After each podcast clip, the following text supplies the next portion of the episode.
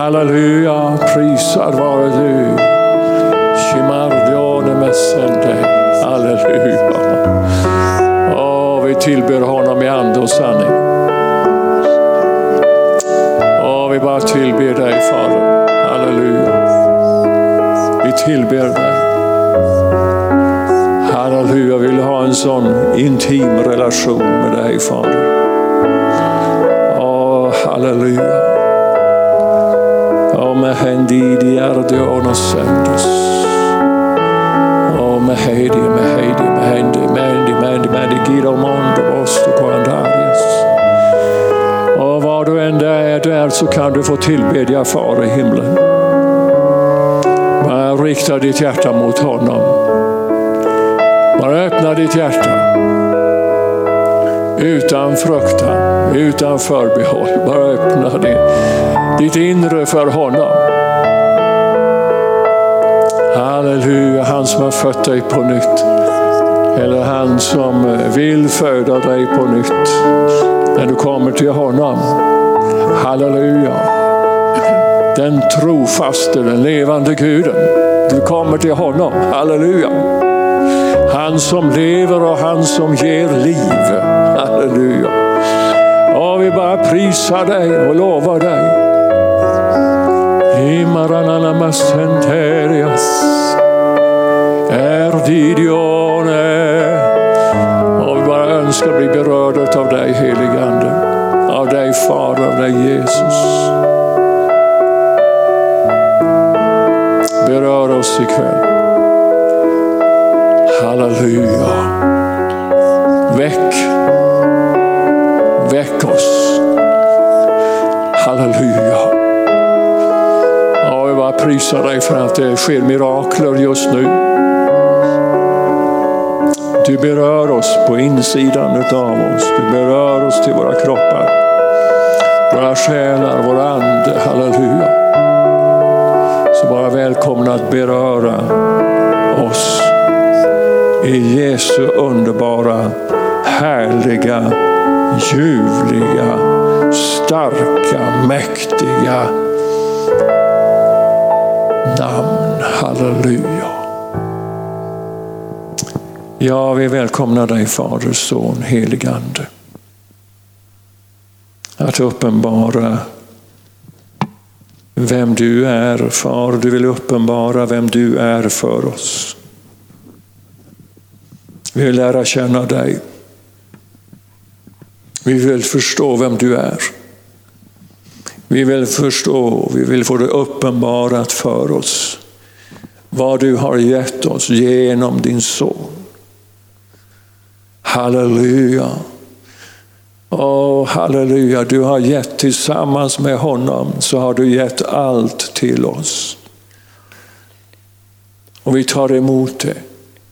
Med tacksamhet. Allt det vi behöver. Det tar vi emot ifrån dig, Fader. Halleluja. Bara goda gåvor och fullkomliga skänker. Bara det som är gott kommer ifrån dig, Fader. Och vi kan utan förbehåll bara öppna oss och ta emot och tacka dig. Halleluja. Därför att du fyller oss. Med dig själv. Halleluja. Amen, amen. Vad underbart. Halleluja. Tack, lovsångare. Det är underbart att få prisa Herren. Det bara liksom allting stillar ner sig. När man kommer närheten av Far i himlen. Har du märkt det? Det är som om det uttrycks på i en sång, alla självljud tystnar. Allt det som är, att säga, av mig själv och i mig själv.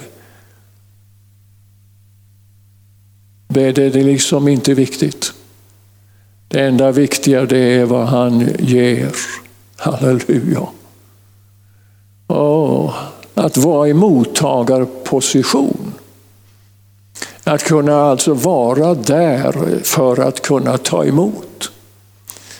Det är ju en våldsamt stor nåd ifrån himlen att han ger oss det vi behöver.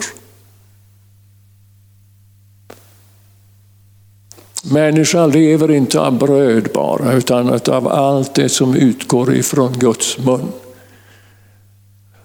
Och vi vill bara höra det som Herren säger, se det som han gör för att kunna följa honom. Halleluja! Och den som har uppenbarat Gud fader, det är ju sonen då. Och i Hebreerbrevet kapitel 1 så står det så här. Sedan Gud, alltså från början där, sedan Gud i forna tider många gånger och på många sätt hade talat till fäderna genom profeterna, har han nu i den här sista tiden talat till oss genom sin son. Honom har han, Gud fader, alltså insatt till att ärva allting, och genom honom har han också skapat världen. Världen är alltså skapad genom sonen, av fadern då. Sonen utstrålar Guds härlighet och uppenbarar, visar, synliggör hans väsen och uppehåller allt genom sitt mäktiga ord. Halleluja! Alltså när Jesus gick omkring här på jorden så hade han egentligen, kan man säga, två uppdrag då. Han hade ett uppdrag att uppenbara vem fadern är och faderns vilja. Och så kunna visa på faderns gärningar. Så allt det som Jesus gjorde, det var vad han såg att far i himlen gjorde. Han gjorde ingenting om han inte såg det som fadern gjorde. Och han sa ingenting annat än det han hörde fadern säga. Halleluja!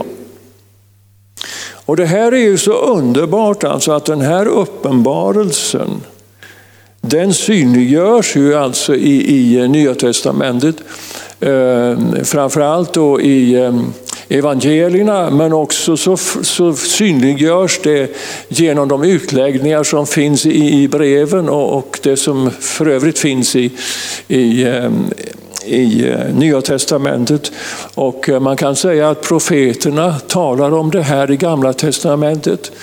Det finns många, många profetior som bara talar om det här, att uppenbara vem far är. Och många människor också på Gamla testamentets tid förstod någonting, att det fanns någonting hos far i himlen. Ja, det är ju helt underbart det här att kunna lära känna honom som är fadern. Det är underbart att lära känna honom som sonen, och det är minst lika underbart att lära känna honom som den helige ande. Och jag tror att det är fantastiskt underbart att kunna få en uppenbarelse om fadern, sonen och den helige ande. Människor i allmänhet har en viss prioritering när de tänker på fadern, sonen och den helige ande. Och skulle jag fråga er vem ni som säger föredrar, om jag får uttrycka det så, som ni föredrar eller har lättast för att tänka er att ni skulle kunna prata med och umgås med, så skulle det kunna vara då antingen fadern eller sonen eller den helige ande. Eller en kombination på något sätt. Va? Men alltså den här fullkomliga uppenbarelsen av fadern, det får vi alltså genom fadern, sonen och den helige ande. Och framförallt då när Jesus uppenbarade då fadern. Så det här är intressant alltså att se de här tre, men som ändå är ett. Att de har lite olika uppdrag, kan man säga, på något vis. Va? Och sonens uppdrag var alltså främst då att uppenbara medan han levde vem fadern var och vad fadern gör för någonting. Men sedan så naturligtvis fullbordade han det uppdraget som han kom för. Det var nämligen att försona världen med Gud, Fader. Halleluja! Och Jesus, han kände till sitt uppdrag, eller sina uppdrag. Och han gick hela vägen. Och det var inte alldeles lätt alla gånger, utan han blev motsagd och han blev betraktad som påverkad av demoner till och med. Och när han sedan spikades fast på ett kors så betraktas han som vilken ogärningsman som helst, vilken brottsling som helst. Och han förtjänade, alltså tyckte de, att dödas. Men det var alltså syftet med hans liv här på jorden då. Det primära var att han skulle låta sig dödas. Att han skulle ge sitt liv för oss. För våra synders försoningen för våra synder. Han var den som fick betala priset. Och han godkändes ju för att det står om att han bar in blodet. Och fadern alltså godkände det som ett försoningsoffer. Och därför så sände han också då den helige ande. Hjälparen, den helige ande. Jesus sa att jag går till fadern och jag ska be fadern att han sänder en annan hjälpare. Ja. Han visste att han var en hjälpare.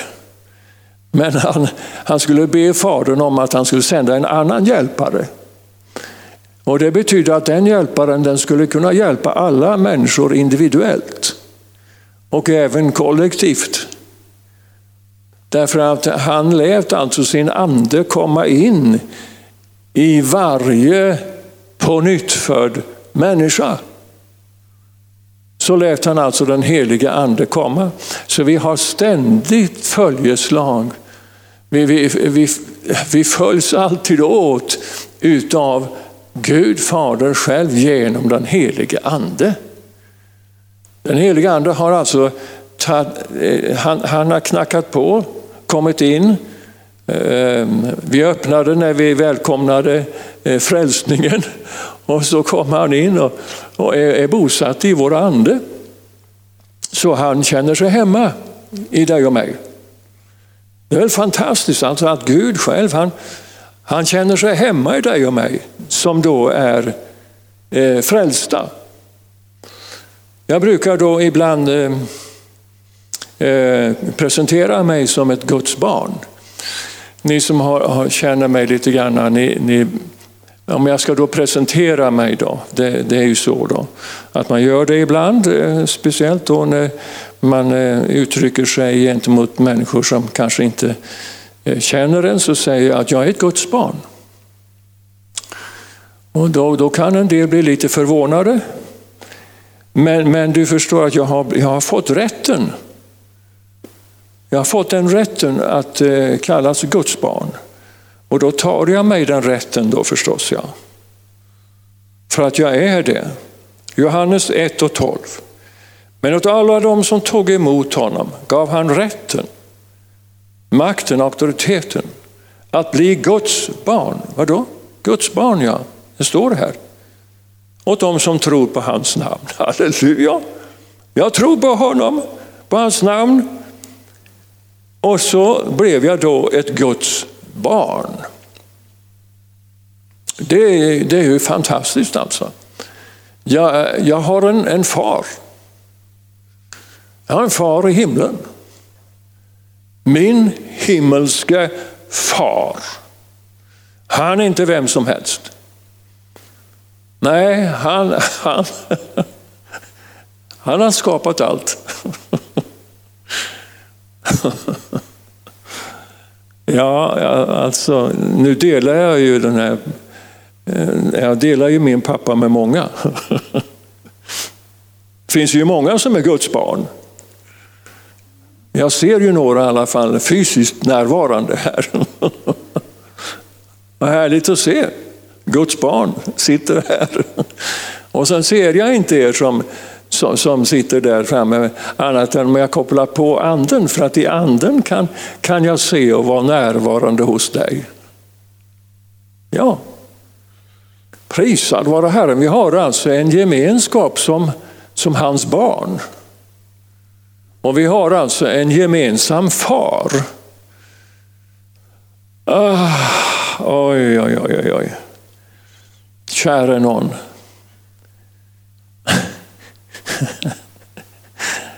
Och han har på något sätt alltså liksom förstått att det här med att vara ett är ganska bra. Det är inte lätt alltså att få barn. Det är det inte. Speciellt inte om man har ett antal då. Som har väldigt lätt för att kivas. Och då är de allt annat än ett. De är jättemycket två, om det är två. Och om det är flera så är de jättemycket flera. Därför att det blir ofta schismer och viljorna, de konfronteras med varandra. Oj, oj. Ja. Och då, vi har förmånen att se sådant. Det är ju härligt, va? Hos barnbarn. Vi har begåvats och välsignats med barnbarn. Och de är som andra barn. Så de har prövat sina viljor mot varandra och inför varandra och inför föräldrar också. Och när små barn och även lite större prövar sin vilja inför föräldrar så brukar det hända någonting i fars och mors inre. Det skapar ibland lite grann oro. Men du vet, även om det skulle vara så att Guds barn skulle ibland kivas då. Finns det möjlighet till det? Det kan väl, alltså vi har ju en far i himlen som är helt suveränt underbar alltså. Det finns ju ingenting som är något galet med honom. En bättre far finns inte. Han är ju helt suverän. Och så håller vi i hans barn liksom på och tjafsar ibland. Hur kan det vara så när vi har en sån far? Att vi liksom tjafsar. Ja, det verkar som om vi tittar inte på honom. Därför han håller inte på tjafsar med den helige ande och med Jesus. Han är ju ingen bra förebild alltså på oenighet. Han är våldsamt bra liksom att gå före i det här med att vara ett. Det är jättebra alltså. Alltså Jesus är överens med far, så våldsamt enig med honom. Och den helige ande, han är minst lika enig han. Men vi är inte riktigt lika överens. Vi har inte blivit riktigt lika dem då, om man säger så.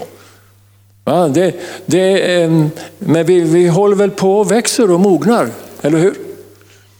Barnen ska väl kanske inte hålla sig kvar vid barnastadiet kanske så jättelänge. Även om vi blir Guds barn, eller kommer att vara det hela tiden, så kommer vi att vara hans barn. Eller hur?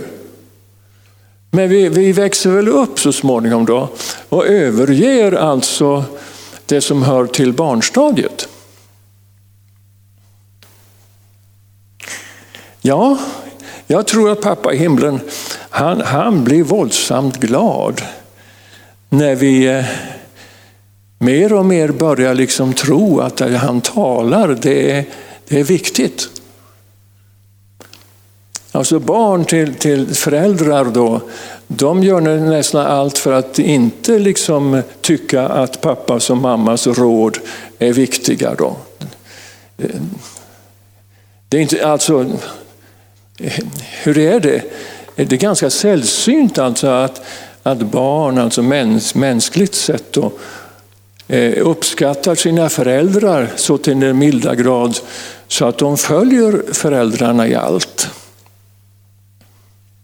Inte förrän de får egna barn kanske. De kan förstå lite mer utav att det här underbara, alltså att få del utav den oerhörda visdomen som kommer ifrån pappa och mamma. För de önskar ju att deras barn ska få del av deras våldsamma visdom då. Om vi nu har en himmelsk far som har en oerhörd visdom och dessutom älskar oss så oerhört, så behöver ju inte ha brist på visdom. Det står i, jag tror det är Jakobs brev, alltså att om man brister i visdom så ska man be.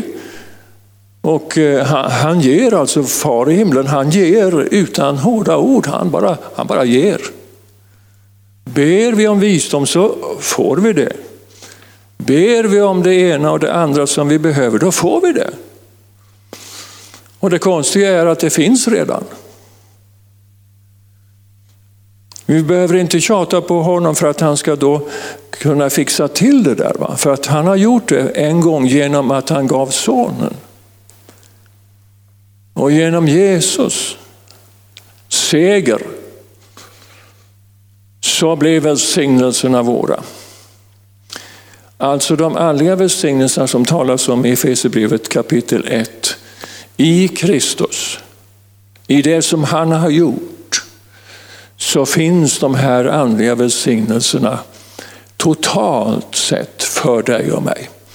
Så vår älskade far i himlen har gjort det så att vi kan få tag på välsignelserna. Alltså det som är helt nödvändigt för dig och mig i våra liv, det har han ju förberett. Det finns redan. Jag brukar ibland säga, ta den här bilden med container.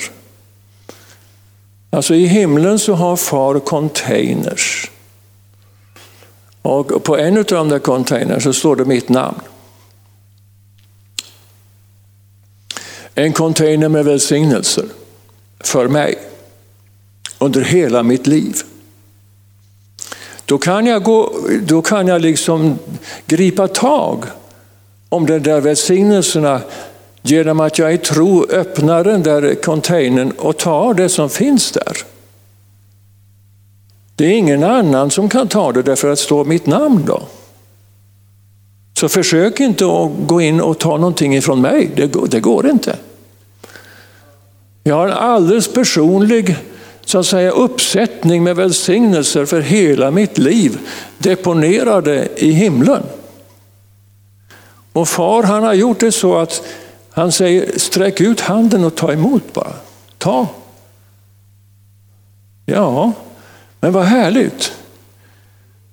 Så välsignelserna som jag behöver nu när jag pratar med er, de finns där, halleluja. Och jag behöver dem.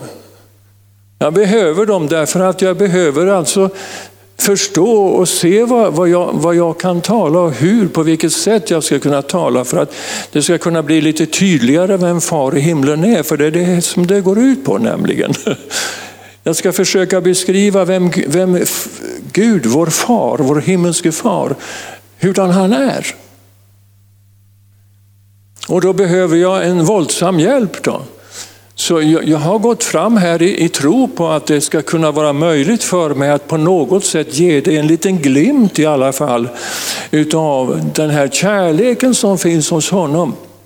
den här omsorgen som finns om honom, hos honom, den här kunskapen som finns hos honom. Han känner dig fullkomligt och han vet precis vad du behöver, och han har också precis det du behöver precis nu. Det du behöver nu, det har han nu. Och det du behöver imorgon, det behöver du inte nu, utan det har han alltså imorgon då. Ja, det där kan ju vara lite problematiskt, för man vill gärna ha det innan. Men du har väl ingen användning för välsignelsen som ska drabba dig imorgon. Du har väl ingen användning för den idag? Hallå? För idag har du ju dagens välsignelser. Du har inte morgondagens välsignelser liksom att leva utav idag. Nej. Men där tar vi ofta lite grann fel. Att jag bara kunde se lite grann, att jag bara kunde känna lite. Att jag inte behöver så att säga vara så rädd och ängslig inför morgondagen. Ja. Men då känner inte du din käre, underbara far i himlen. Du känner honom inte om du oroar dig för morgondagen. Du känner honom inte om du bekymrar dig.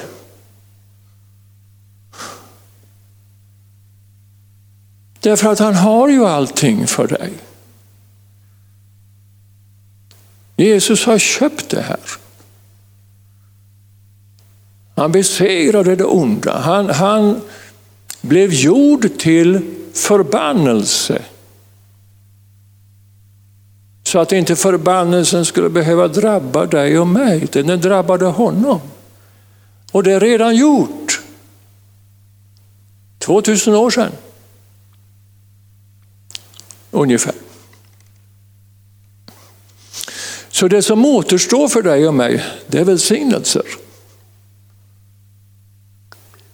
Gud, han älskade så världen, dig och mig, att han gav sin enfödde son.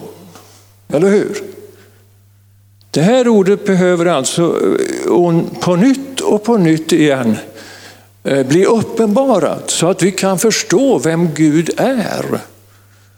Alltså det främsta han hade överhuvudtaget, det var ju hans älskade son. Denne är min älskade son, sa han ju, eller hur? När det uppenbarades där på berget då. Och de hörde alltså, de tre lärjungarna som var där. Denne är min älskade son, i vilken jag har behag. Och den sonen, den gav han. Hallå?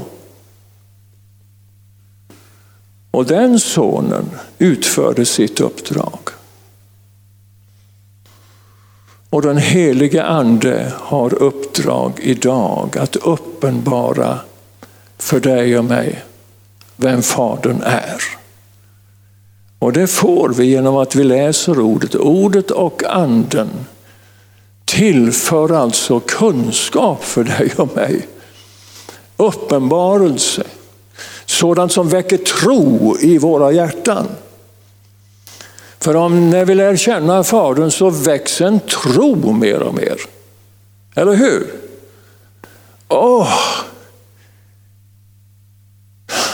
Jag vill sitta vid hans fötter. Jag vill lyssna till honom. På lärjungarnas sätt så vill jag talade om att höra på lärjungarnas sätt någon gång här för inte så länge sedan. Han väcker varje morgon mitt öra att höra på lärjungarnas sätt. Vem gör det? Det gör far i himlen genom den heliga ande. Så väcks det någonting inom mig för att jag ska kunna få tag på vem han är. Halleluja! Det är så underbart alltså att vara i hans närhet. Vi sjunger och vi talar om att hans härlighet. Är du med på det? Hans härlighet. Det bara sänker sig ner. Wow, vi bara vet, han är här. Vi bara vet att han är här. Åh, halleluja. Hans närvaro mättar oss. Det drabbar vår kropp och det drabbar vår själ. Det drabbar hela vår varelse. Hans närvaro mättar.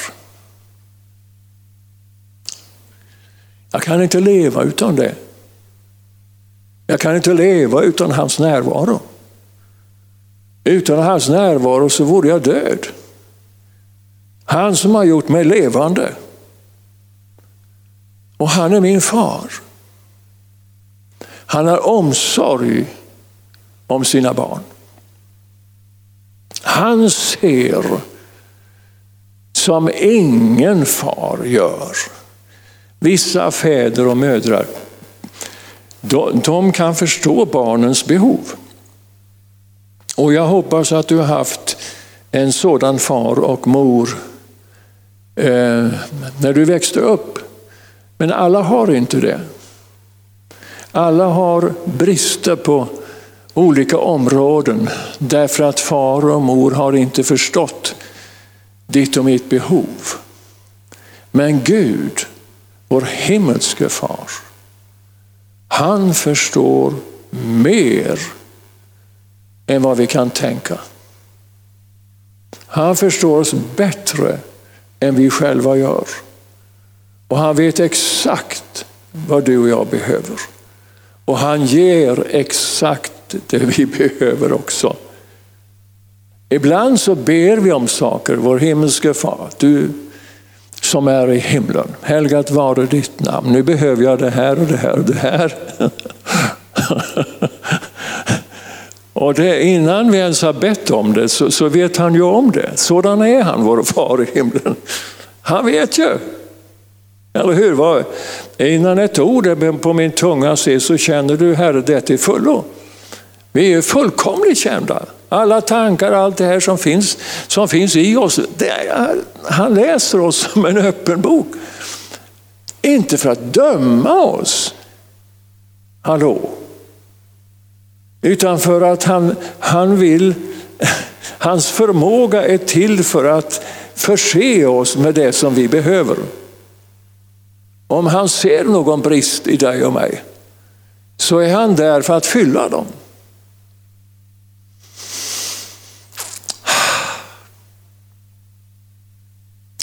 Han är där för att fylla varenda brist.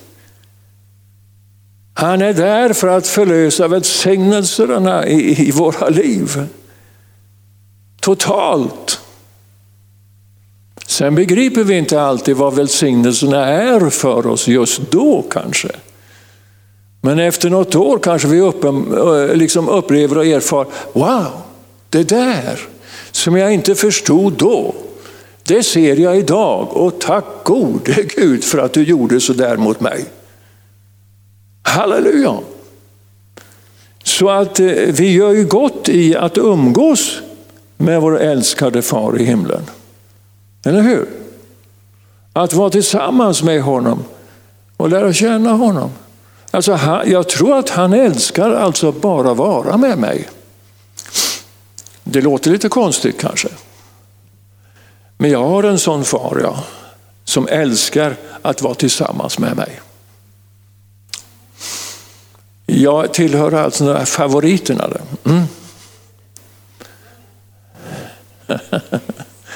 Ja, jag är faktiskt hans favorit. Nu har jag lite opposition där. Eller håller ni med mig? Det är ingen opposition, va? Nej, det förlöser en glädje, va? Halleluja. Som vi gör då ibland. Peka på dig själv. Så jag är Herrens favorit. Jag är min himmelske fars favoritbarn. Halleluja. Prisad vare Gud. Vi får plats allihopa. Eller hur? Det är ingen trängsel. Man skulle kunna tänka som man tänker mänskligt. Alltså, alla rusar till vår himmelske far. Pang, pang, pang, pang, pang. Oj, här kommer inte jag fram. Nej, nej, nej, nej. Kära någon, han har ett utrymme som är oändligt stort. Och han är oändligt stor själv. Han är inte liten. Tror du att du har en liten pappa i himlen? Jag har en våldsamt stor far i himlen. Han är jättestor. Och jag behöver inte vara rädd för någonting, alltså, för jag går tillsammans med den jättestora pappa i himlen. Jag går med honom hela dagen. Gör du det? Nej, men det är människor som inte förstår alltså att han är med. Det betyder alltså att jag har ett beskydd. Aha. Det har jag inte märkt. Jag har blivit både slagen och illa behandlad och alltihopa det här. Ja, ja. Det är lite tufft det där. För om jag egentligen såg och förstod alltså att jag har ett beskydd i honom. Min himmelske far själv är mitt ultimata beskydd. Aha. Ja, men varför skulle han då omsluta mig på alla sidor och hålla mig i sin hand? Det är ett bibelställe som vi älskar här, eller hur? Du omsluter mig på alla sidor och du håller mig i din hand. Du omsluter mig på alla sidor och du håller mig i din hand. Ja, det är så vackert som man kan nästan liksom bara stilla och njuta av det där som en vacker bild. Och så pang, säger det. Så får man ett slag. Du förstår, den här vackra bilden, den betyder ingenting. Vad säger du? Nej. Du förstår, Gud är inte en vacker bild. Han uttrycker sig inte på det sättet, därför att då beundrar vi själva bilden och inte honom. Han erbjuder sig själv och ingen bild. Det är han själv som möter dig. Det är han själv som omsluter dig på alla sidor. Det är han själv som beskyddar dig. Det är han själv som strider för dig och du kan vara stilla därvid. Och är det så att han talar till dig och säger, säg så här. Gå bort i Jesu namn. Om det är så han önskar att vi ska säga, ja men då säger vi det då. Och så försvinner det som var besvärligt. Hallå? Han talar. Min älskade himmelske far, han talar. Han talar till mig.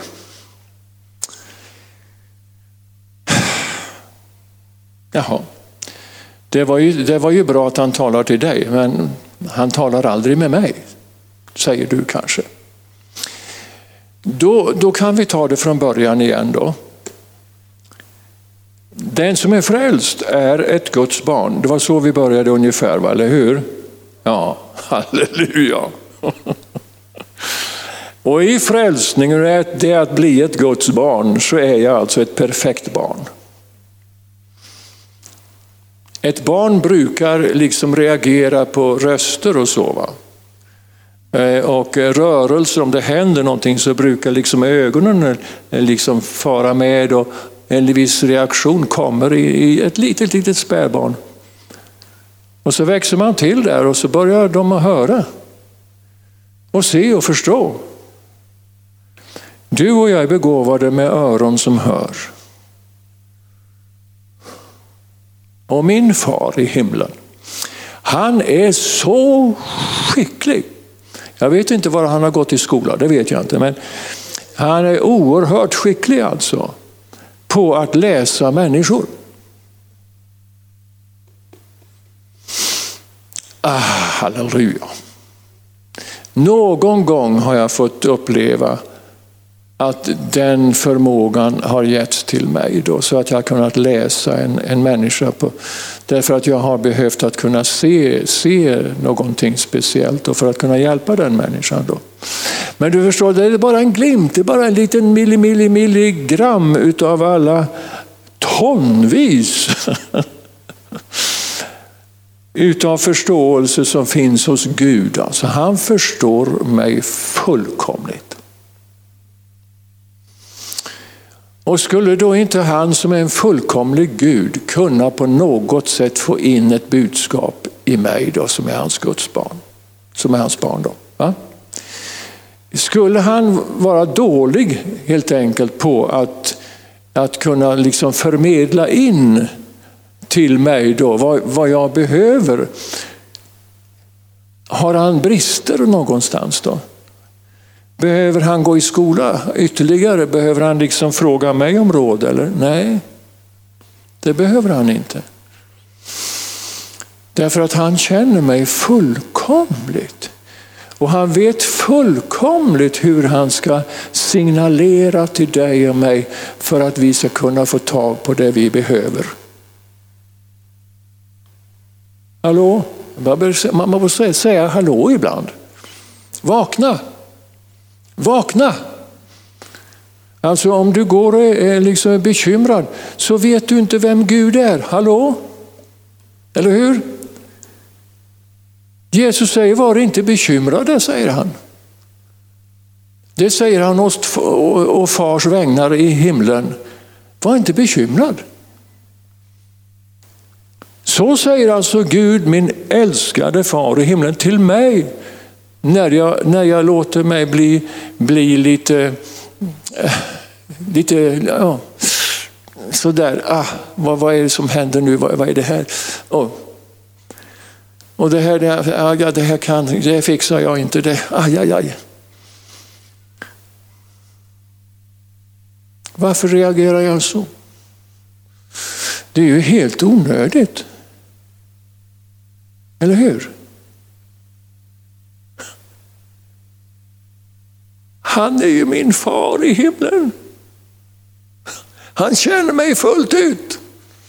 Han har ju banat en väg för mig och han går där tillsammans med mig på den här vägen. Han har högre vägar och jag älskar att kunna gå på den här högre vägen. Han har högre tankar. Jag älskar att umgås med lite högre tankar. Och det är det jag försöker liksom att gå in på nu här då. Att tänka lite högre tankar. Alltså han kanske är lite bättre än vad man tror. Än vad man tänker. Hallå? Det är så mycket bekymmer och elände för dig och mig som skulle falla pladask till marken om jag då kände till vem han var. Om jag visste precis att han är där han säger sig vara. Genom ordet och genom anden får jag uppenbarelse om vem far i himlen är. Halleluja! Och då kan jag bli våldsamt glad.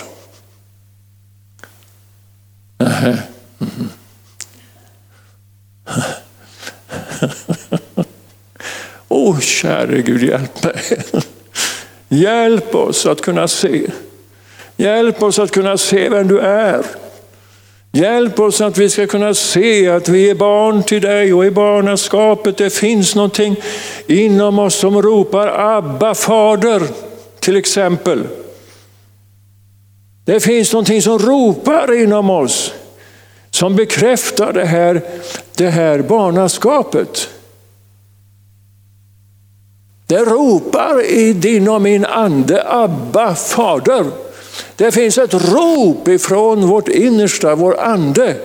Och det sträcker sig mot honom som har fött oss på nytt och som har gjort oss till hans barn.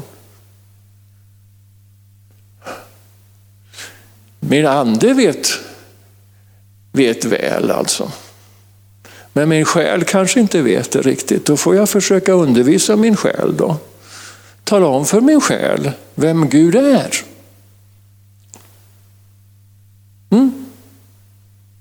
Har du börjat liksom att tala till din själ? Har du det?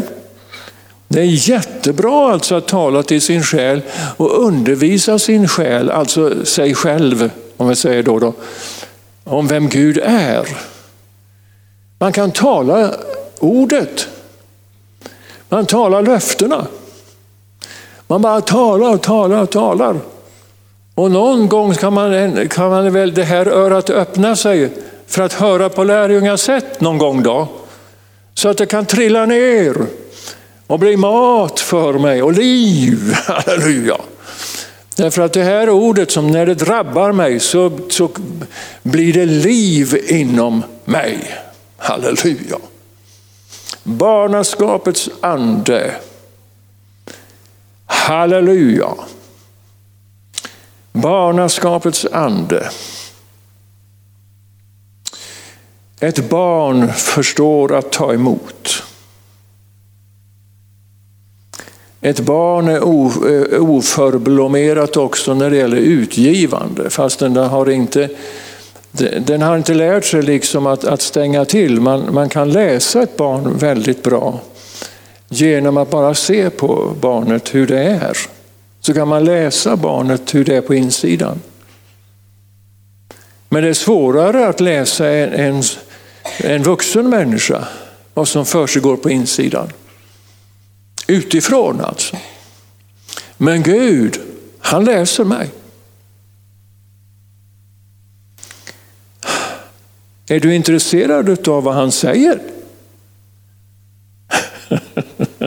Om han nu läser mig så har han vissa tankar, eller hur?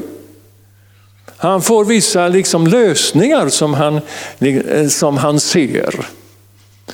Och vi skulle kunna ta del av de här lösningarna. Det finns lösningar på varenda problem. Ja, jag förväntar mig egentligen att ni ska hoppa upp och jubla och liksom gripas av den här saligheten. Jag har börjat meditera över det här med saligheten.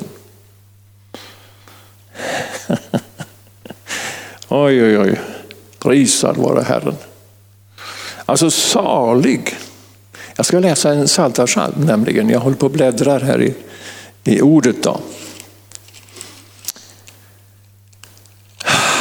Du förstår, när man umgås alltså med Herren så kommer man alltså in i saligheten.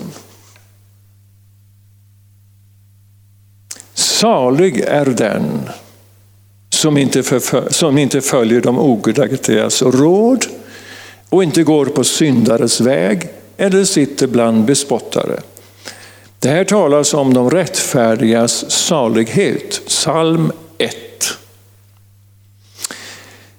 Salig är den alltså som inte gör det här, utan har sin glädje i Herrens undervisning eller lag och begrundar hans ord dag och natt. Hurdan är han? Ja, han är, eller hon är som ett träd planterat vid vattenbäckar, vilket bär sin frukt i rätt tid och vars blad inte vissnar.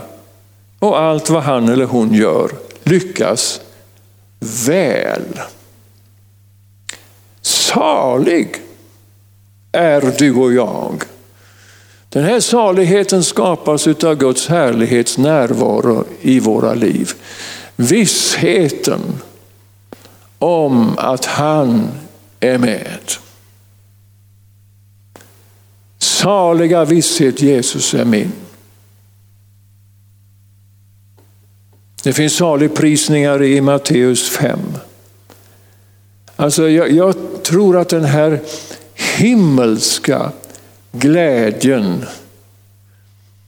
som inte bara är så att säga någonting temporärt utan är bestående. Det är alltså salighet. Och salighet är ingenting som är temporärt, någonting som bara kommer och går.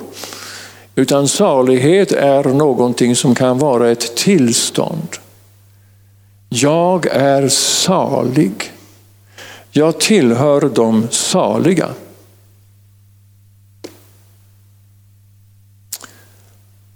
Kan du tänka dig något bättre än att tillhöra de saliga?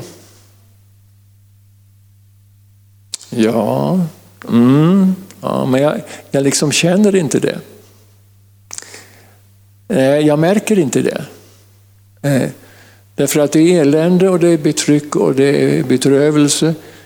Då ska jag tala om för dig, då känner inte du din far i himlen. Får jag säga så?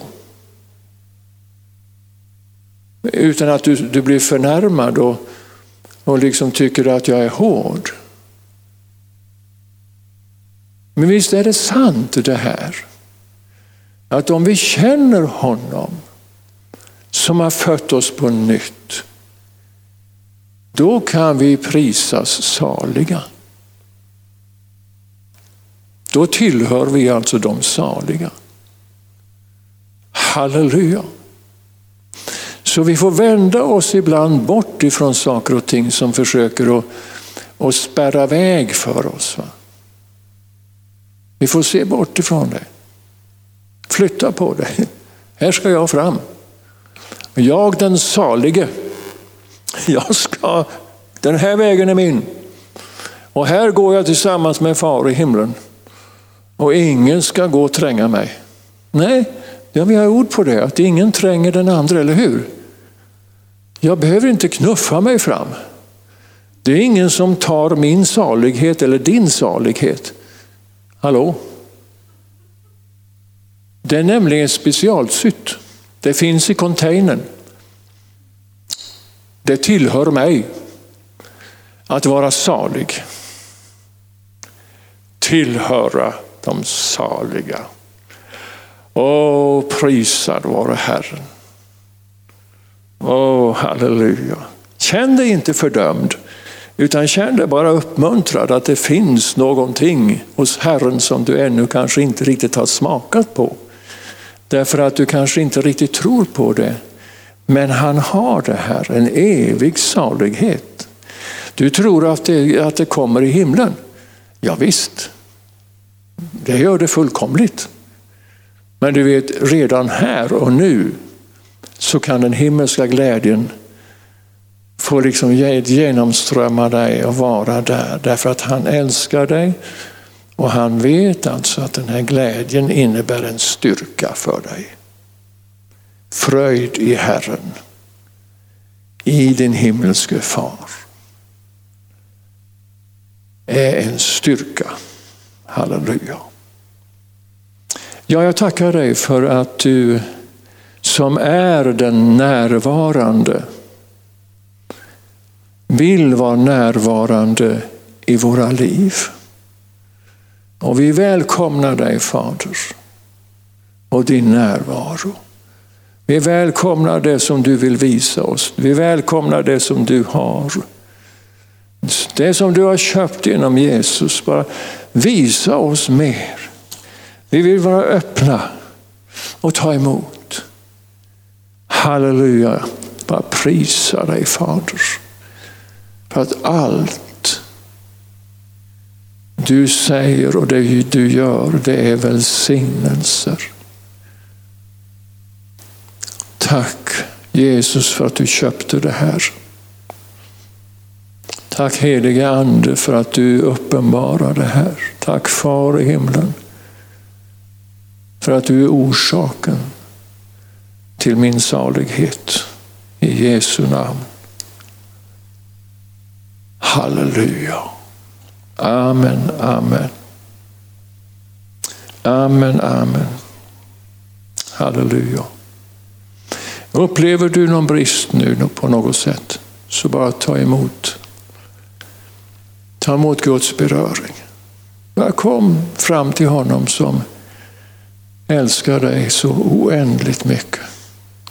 Han kommer inte stöta bort dig. Han kommer säga välkommen. Jag har väntat på dig. Jag har väntat på dig. Allt mitt är ditt, säger han. Allt det jag har, det är ditt. halleluja, så kom fram till honom, till nådens tron, för att begära hjälp. Och det här är rätt tid att begära hjälp, därför att han är här närvarande, och han är närvarande hos dig. I Jesu underbara namn. Det är nästan jag inte vill säga amen. Men jag gör det i alla fall med den vissheten, alltså i mitt inre, att något utav det jag har sagt här har, tror jag, den helige Ande har uppenbarat och tagit tag i och kommer att följa dig. Han följer dig alla dagar, inte i tidens ände. Och han finns där när du vänder dig till honom, så säger han välkommen. Även om du är en son eller dotter som har gått vilse, så när du kommer hem så är du alltid välkomnad. Han ser dig på långt håll. Och han går fram emot dig och välkomnar dig. Han ställer till med en festmåltid. Och den var förlorad, men han eller hon har kommit nu tillbaka. Nu ska vi ha fest. Ser den där sonen som är hemmavarande, ni vet vad jag tänker på. Han som eller hon som. Bry dig inte om vad människor tänker och säger när du kommer tillbaka till honom. Det som betyder någonting, det är vad han säger. Och han säger välkommen hem. Allt mitt är ditt. Tag och ät. Halleluja. Amen. Amen. Ja, ska vi ha en sång? Ja, halleluja. Åh, halleluja. Åh, prisad vare Herren. Halleluja. Oj, oj, oj. Oj, vad god han är, hörni.